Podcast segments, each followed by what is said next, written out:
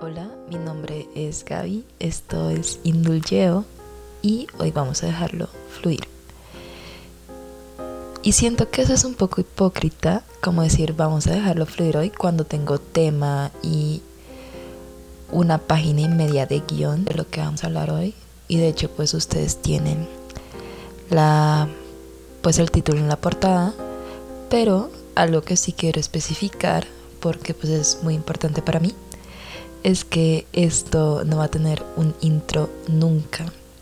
Por dos razones, de hecho es la misma razón, pero pues se manifiesta en distintos sentidos. La primera es por un ejemplo muy específico de un podcast que a mí me gusta demasiado, pero que el intro no. Como que el intro me lo daña todo. Es pues usan un instrumento que si digo el instrumento pues ya todos van a saber de qué podcast estoy hablando pero me daña todo. Y yo soy del tipo de persona que consume masivamente, como uno detrás del otro, detrás del otro, eh, la mayor parte del tiempo en el que escucho pues podcast es cuando estoy intentando dormir o cuando tengo que tener como los ojos cerrados porque pues yo sufro de migrañas, entonces me toca muchas veces y es como el único tipo de material multimedia consumible que está pues a mi alcance y, perdón, y pues que no me va como generar daño a largo plazo y pues esa es la súper corta historia de por qué pues con los intros, ¿no? Porque es como muy repetitivo, si son pues, em, no sé, episodios de 12 minutos, escuchar pues cada 12 minutos el mismo intro, pues al final termina cansando, no sé. Y bueno, hoy pues el título de nuestro queridísimo cuarto episodio es porque el romance necesita sus tropos y que pues también necesitamos una definición de qué es un tropo. Pues poniéndonos muy académicos, eh, tropos viene del griego tropos, que significa dirección, y pues este tropos eh, se manifiesta como, em, sí, como una adhesión a un tipo narrativo. Digamos, eh, se exponen, pues se dice que existen cuatro tipos de tropos narrativos que terminan siendo psicologizados, que son primero el conflicto, segundo el sufrimiento, tercero el descubrimiento pues de la propia identidad y cuarto que es la gran destrucción, como ahí termina eh, el experimento narrativo.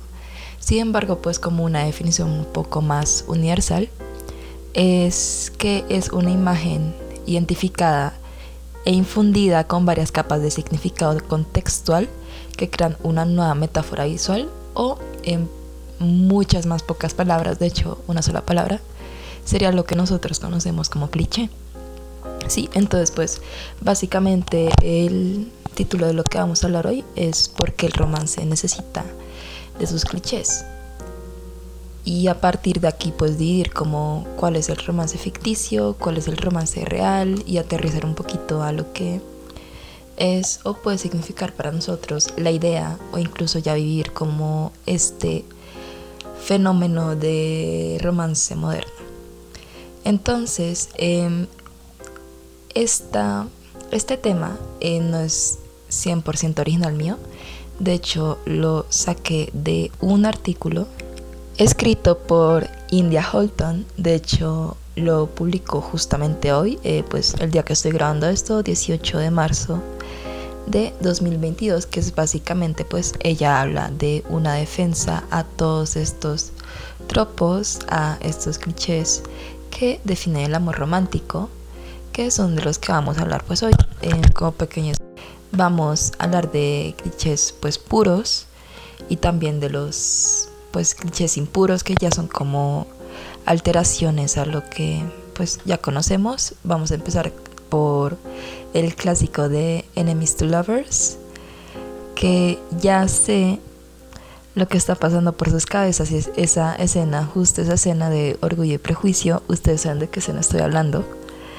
Y pues básicamente Enemies to Lovers es como este típico cliché clásico de dos personas se conocen y se detestan por X o Y razón, sin embargo, más adelante se conocen un poco más y se dan cuenta de que son el uno para el otro y terminan siendo felices juntos hasta que llega la secuela y otra vez un problema estúpido hace que se vuelvan a odiar y así sucesivamente. Eh, si no hay secuela, pues obviamente mejor. Pero pues básicamente es eso. Entonces, Enemies to Lovers, pues el clásico de los clásicos es Orgullo y Prejuicio. De hecho, tenemos otra novela de Jane Austen para pues nuestro segundo tropo, que es el de Friends to Lovers, pero pues de eso vamos a hablar más adelante. Entonces, en Enemies to Lovers, pues em, básicamente la pareja que se empieza odiando, pero pues termina amándose. También tenemos ejemplos, pues no solamente en libros, sino dentro del cine tenemos a pues el romance entre la princesa Leia y Han Solo en la saga Star Wars. En Juego de Tronos tenemos a Ygritte y Jon Snow. Y básicamente pues porque es una defensa porque hay que defender al enemies to lovers. Siento que después de tanto tiempo este pues concepto, este cliché ha venido evolucionando para dar paso a relaciones un poco más complejas. No solamente el hecho de que, no sé, el cine, las artes, eh, las narrativas, poesía, escritura, etcétera, han ido evolucionando para darle como más espacio al sentimiento humano, como a la complejitud del sentimiento humano, ya sean las emociones, no sé, rabia, enojo, se realizan como descripciones un poco más un poco más cercanas, como que a nosotros como consumidores lo que nos importa es sentir a través de este arte que pues personas todos los días están intentando crear y están intentando pues innovar con esto, entonces pues vale la pena como eh, sentir de verdad y que pues el arte más allá como de consumirlo porque sí te haga sentir y además de esto pues también con que durante los últimos años a las mujeres, pues, si vemos una película de los 2000, una rom de los 2000, una mujer poderosa siempre es caracterizada por esta persona que intenta, que se esfuerza mucho, pero que al final lo único que necesitaba en su vida era a este hombre perfecto que va a llegar en motocicleta y va a hacer que ella se dé cuenta que el trabajo no lo es todo, que hay que darle el espacio pues al amor y entre muchos paréntesis a pues conformar una familia con nombre y terminar siendo ama de casa. Pero pues básicamente es esto, como que venimos de una narrativa de años de los movimientos de los 2000 como antifeministas, donde mujeres se tenían que declarar abiertamente como antifeministas para ser vistas como un buen partido, como algo femenino, como esta chica divertida que retrata muchas de las romcoms y de las películas de, digamos, principios y mediados de los 2000. Y ahora con esta nueva complejitud dentro de las narrativas, dentro de cómo se cuentan las historias. Por ejemplo, un, pues un ejemplo que me gusta mucho es la serie de Amazon de Modern Love, la que está basada en estos artículos del New York Times, en el que se intenta sentir a través pues, de la piel de las personas que escriben, se intenta mostrar como emociones un poco más fuertes, como una persona puede em, sufrir de algún trastorno y cómo esto puede pues afectar su día a día y pues básicamente todo lo que hace desde que se levanta hasta que se acuesta a dormir. Y pues eso también me parece como importante y me parece como bueno que se empieza a retratar como muchísimo más como que esta emoción y ahora con las nuevas narrativas donde eh, sí despegamos de ese concepto o ese cliché de enemies to lovers y nos encontramos con personajes muchísimo más complejos que se asemejan mucho más a personas reales que existe esta complejitud de no te odio porque sí al principio y luego caigo rendida a tus pies por eh, porque te acordaste de mi cumpleaños o cualquier estupidez sino que pues ya nos damos un poco más cuenta de cómo es conectar con otra persona, que las relaciones en verdad son complejas y pues los finales felices no siempre son tan felices o esa conexión no siempre es para bien como cuando listo eh, odias a esta persona y conectas y ahora todo es color de rosa todo son arcoíris y nubecitas sino que puede que esto inicie a una relación compleja que puede ser tortuosa obviamente no el 100% del tiempo pero es bueno que este tipo de historias se retraten porque pues el arte siempre se va a asemejar a la realidad y es como lo que cuenta a la larga como uno poder sentirse identificado obviamente no con todas las cosas porque pues por ejemplo yo no me puedo sentir identificada con Batman no sé eh, a mis papás no los han asesinado aún pero pues ahí está la historia y es una historia que es disfrutable y así como todas las historias, no todas las historias tienen que ser crudas o no todas las historias tienen que ser, em, no sé, florecitas y todo está bien. Y, por ejemplo, las historias de época, no todas las historias de época tienen que ser como 2022 eh, friendly. Los personajes, o sea, un hombre de 50 años en 1640 no va a tener el mismo nivel de wokeness que un niño de, no sé, 15, 16 años que está viviendo pues con todo este entorno actual de revolución, de tratemos a las personas como personas y no violemos sus derechos humanos básicos y aprendamos como a discriminar un poco menos, pues obviamente son cosas que no se pueden pedir. Y para eso están las historias también, para aprender que hubo una época en la que no todo era censurado y no todo era cuestionado porque pues son dos cosas eh, totalmente distintas.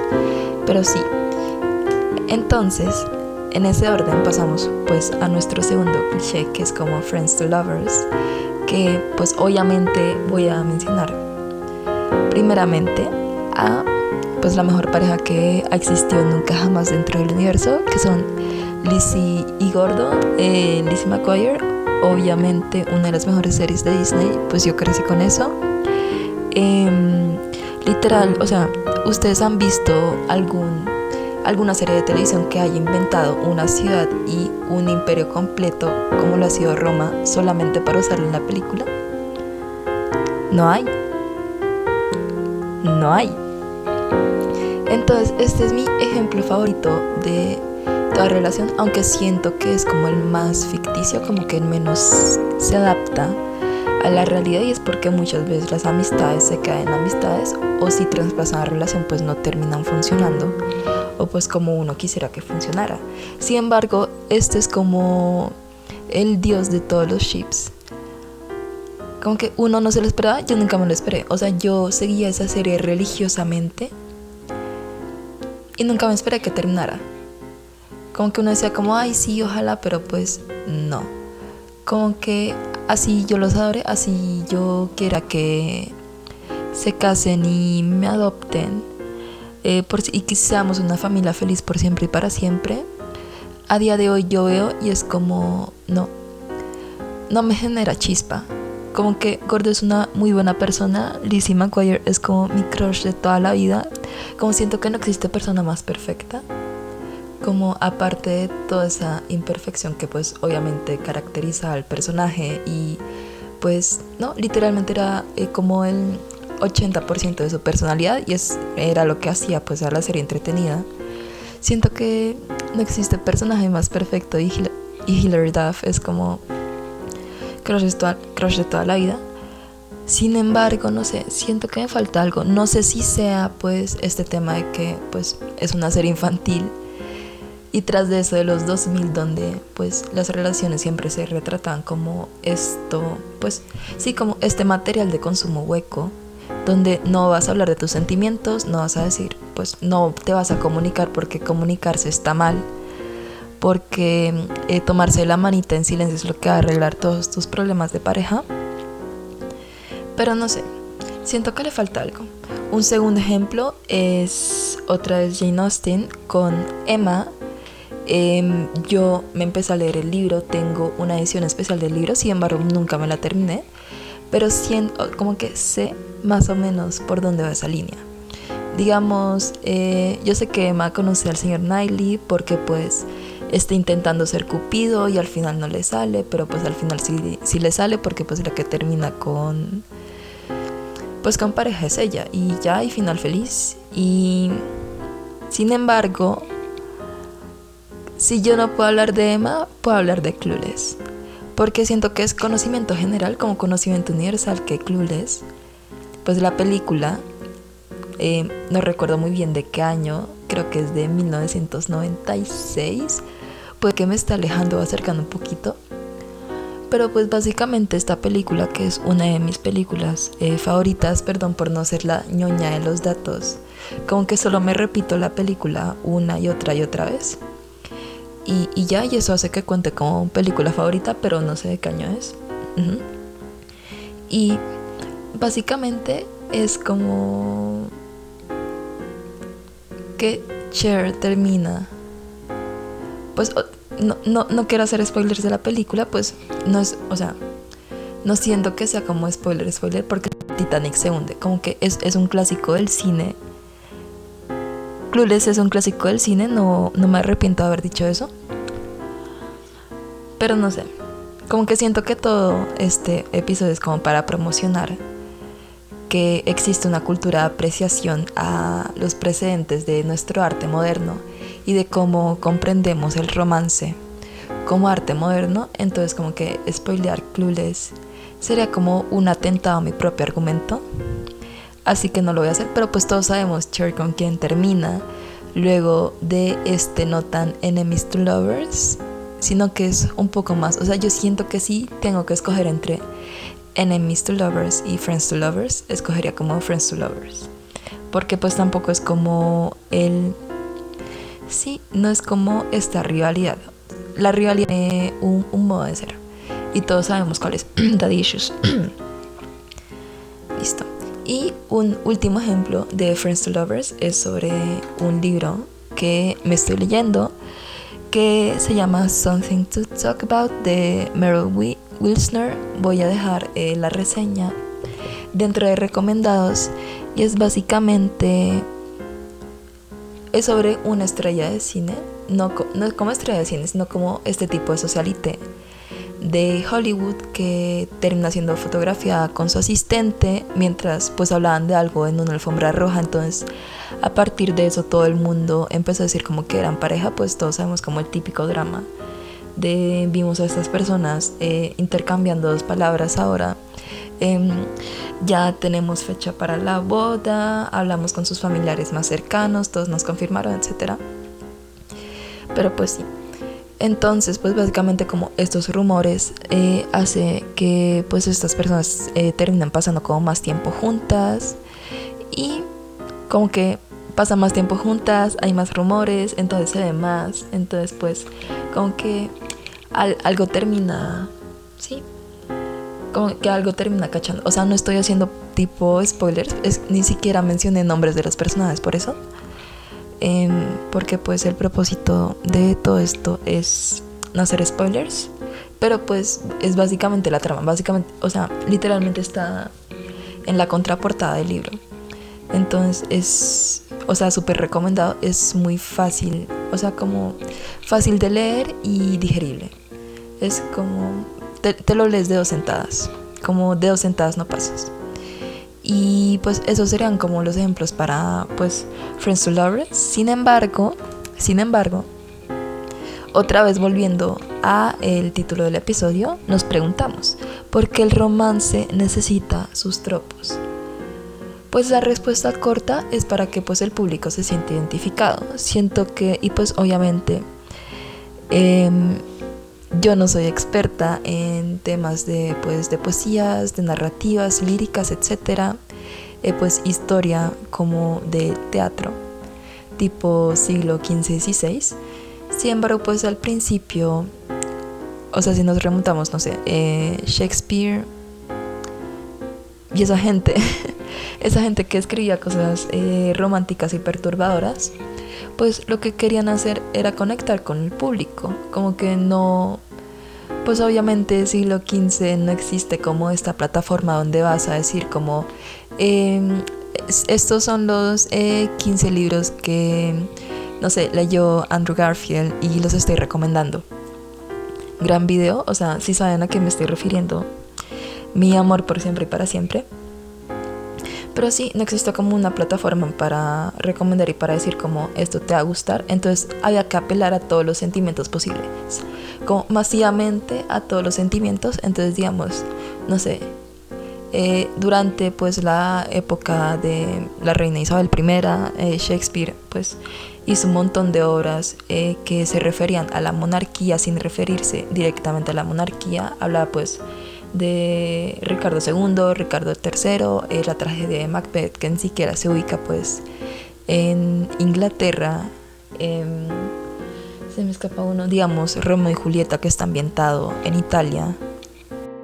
Y muchísimas de sus obras que pues obviamente su propósito era no incomodar porque pues que baila ser exitoso, ganarte tu plata haciendo tus obras de teatro y que te terminen decapitando, pues no. Sin embargo, tocaba vender boletas, pues obviamente em, la plata no cae de los árboles. Entonces, la mejor, sí, como el método más simple es intentar apelar como a lo que uno conoce, como que uno sabe que este rey está loco y uno está viviendo bajo una eh, monarquía absolutista que está matando pues personas católicas por no ser pues o por no ser miembros de la iglesia anglicana sin embargo, puede ser, puede existir esta relación, sin embargo, no existe. Así como, no sé, yo soy un joven de 19 eh, años que está tragadísimo, pues muy problemáticamente, pero tragadísimo de esta niña de gran familia, pero que tiene 13 años y nuestra familia no nos acepta. Y qué triste mi vida. Entonces, pues voy a tragar veneno o algo así, no sé. Entonces, sí, como que siento que el cliché nace de esta necesidad de apelar a los sentimientos de otras personas y a partir de como empezar a apelar generalmente porque pues tú puedes describir un no sé una historia que sea muchísimo más específica que intente tocar como no sé a no sé a un público que sea pues que las personas sean miembros de una minoría y pues obviamente eso va a ser conmovedor y te vas a ganar un Oscar. Si haces una película de guerra, también te vas a ganar un Oscar. Pero pues tienes que partir de algo. Como que los clichés no nacen, se hacen. Si en los 90 pues querías hacer una película del holocausto o en los 2000, sabías que eso pues podía ser problemático. Sin embargo, si a la lista de Schlinder le fue bien entonces tú vas a empezar como a reproducir pues esto como a la gente pues a, los a las personas estadounidenses que tienen una concepción de la Segunda Guerra Mundial como sí como mucho más grabada debido pues a toda esta propaganda de Estados Unidos eh, se metió a luchar contra la Alemania nazi y derrotó a los nazis como si la Unión Soviética no hubiese hecho nada. Y los japoneses bombardearon pues una base militar estadounidense sin que nosotros le hubiéramos hecho algo y nos estuvieran atacando y pues mi abuelo sufrió mucho. Pues obviamente son películas que o pues narrativas que van a terminar afectando, como este sentimiento nostálgico de qué valiente fue mi abuelo, mi bisabuelo, etc. Entonces pues apelar a los sentimientos cuando son pues digamos amor y nostalgia, no quiero hablar como de apelar al miedo porque siento que esto da como para hablar muchísimo, muchísimo, muchísimo. Entonces nos vamos a quedar como en esos sentimientos de, no sé, cariño, nostalgia, etcétera, que se busca apelar a través del arte. Como que algo que te haga llorar, tú te vas a parar y lo vas a aplaudir porque pues a uno día a día, que es lo que lo hace llorar, no sé, uno discute por rabia, Em, no sé, em, te lastimaste pues físicamente o alguien te lastimó sentimentalmente, pero pues una pantalla que emite luces y diálogos, pues naturalmente no es algo que te haga sufrir. Y el hecho de que una persona, ya sea pues un director, un guionista, un actor, pues con su interpretación te haga llorar, pues ya es mucho, como que es como esto normalmente no pasa esta persona está haciendo un gran trabajo pues apelando a los sentimientos de un público genérico porque tú no solamente le vendes, no sé, entradas de cine a un grupo en específico como solamente le vendo entradas a personas de 25 años que hayan pasado por una ruptura muy recientemente para que vean esta película, lloren y pues yo gane muchísimo dinero en taquilla. No, como que siempre nos orientamos a un público general. E incluso esto pasa con películas que se están como targeteadas. Por ejemplo, los remakes de Disney. Como Disney hace un remake porque sabe que le va a hacer ganar muchísima, muchísima, muchísima, muchísima plata. ¿Y cuáles son las personas o quiénes son las personas que se ponen a hablar de este tema como una y otra y otra y otra vez a criticar como todo lo criticable? Pues adultos en sus 30, 35 que pues vieron la película pues original o pues la película animada adaptada cuando eran más pequeños. Y pues son los que van al cine, aunque sea literalmente una película hecha para niños que no tiene como, sí, como que tiene restricciones de lenguaje, restricciones de escena, restricciones de qué se debe mostrar o que puede ser sensible para un niño de 5 años que va a ir a acompañar a su papá, porque el papá al final es el que se la va a ir a ver. Sí, como incluso estas películas que son targeteadas como infantiles, aunque pues uno sabe que ellos en el fondo saben, que uno sabe que ellos saben, que uno sabe que ellos están haciendo la película para los adultos. Sin embargo, pues es como dos pájaros de un tiro. Pero sí, como que al final, para contestar la pregunta, los tropos son necesarios para poder empatizar porque nosotros hemos sido como las mismas personas con los mismos sentimientos complejos desde siempre. Tipo, Virginia Woolf publicó Habitación propia en 1929 y cuando todo el mundo pensaba que pues si le iba a invitar pues el libro eh, habla básicamente pues son como discursos que ella dio un momento cuando pues le invitaban a dar charlas y así. Y pues la pregunta genérica era cómo hacía una mujer para pues triunfar, eh, cuáles eran los reconocimientos que le daba como autoras, mujeres del pasado que la ayudaron, etc. Y pues ella básicamente basa todo su argumento en que una mujer o pues las mujeres en general de la época no habían como podido sobresalir de la misma forma en la que hacían los hombres, porque sencillamente no tenían tiempo y no tenían, no tenían el espacio suficiente, como tanto físicamente, por eso el libro se llama La habitación propia, porque Virginia de las primeras cosas que pues dice o argumenta es que para que una mujer pueda triunfar como así como ella ha triunfado, lo primero que necesita es tener una habitación propia, como con su espacio y con su todo. Y que sea como, y a partir de la habitación propia ya empiezas a trazar como esta persona es lo suficientemente digna o es lo suficientemente persona para poder empezar a trabajar en su propio arte. Entonces, básicamente el discurso es como que si las mujeres en ese entonces no estaban triunfando de la forma en la que debían, no era por algo que estuviese dentro de las mujeres, como que a las mujeres solo les importaba pues complacer a sus padres o pues a su esposo cuando ya alcanzaban cierta edad y tenían que casarse por obligación para que para no fueran como para que no fueran como entre muchas comillas carga para sus padres y pudieran cumplir como con su decreto divino y esas cosas. Como que no era por eso, no era que a ellos les encantara la idea, sino que siempre iba a estar esa presión social. Sí, las personas no cambian, las personas como a lo largo de la historia siguen siendo o siguen teniendo la misma complejitud que las personas de hoy en día, solo que a nivel de sociedad es difícil avanzar.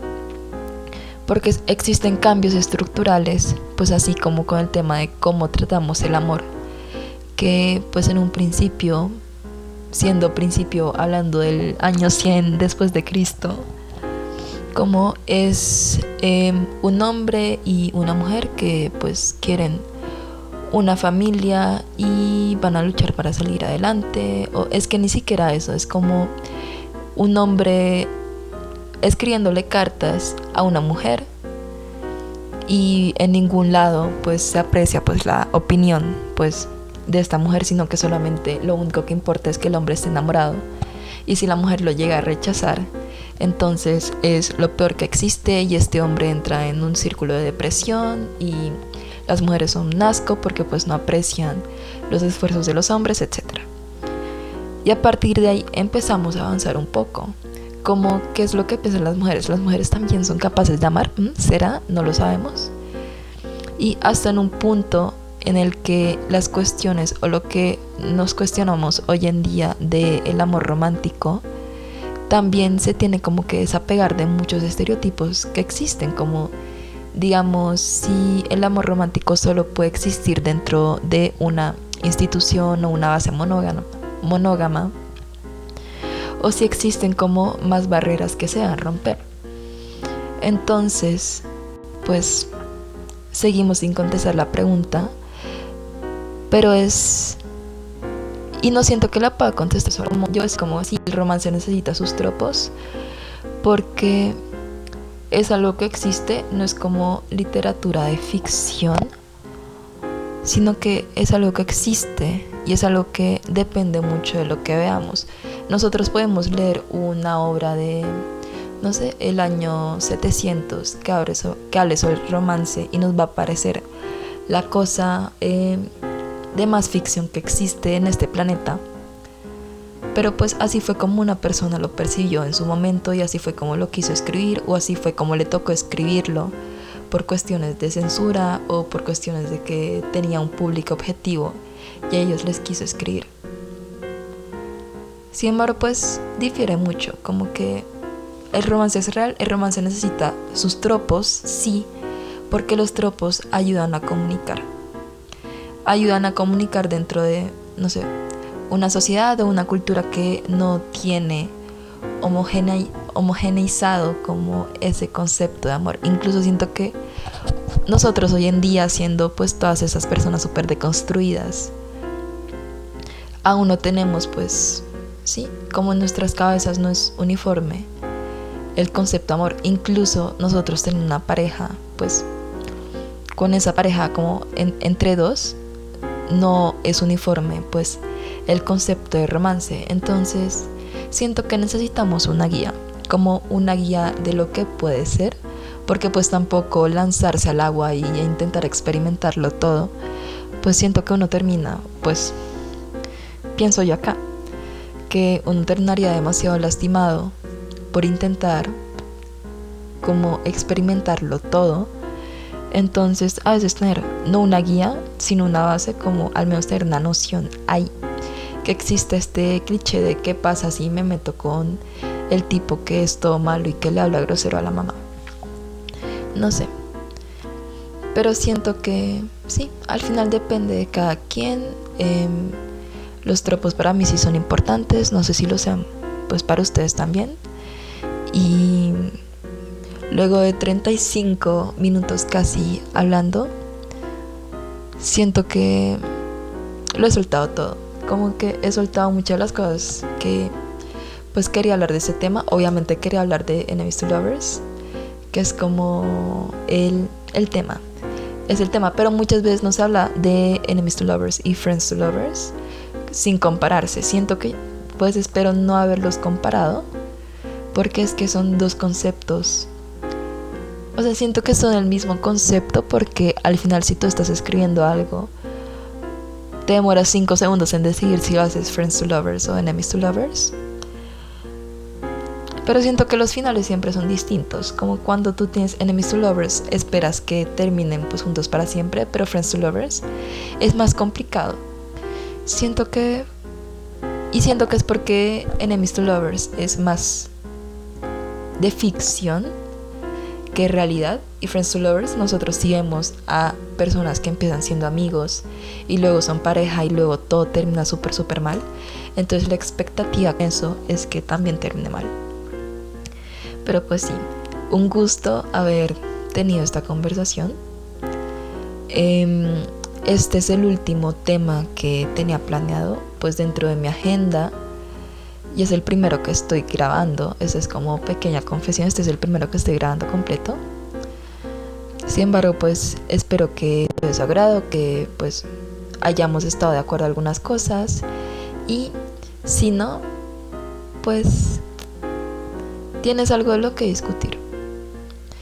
Y les recuerdo, espero que todo esté fluyendo, que dejen todo fluir y espero que hayan escuchado el primer episodio porque hablamos de que no debemos forzar, fluir, solamente ser que nuestras metas y lo que queremos hacer y encasillarnos y meternos en molde o lo que sea, eso debe estar guardado en un lugar seguro y un lugar seguro pues somos nosotros mismos, como si nos place o no nos place.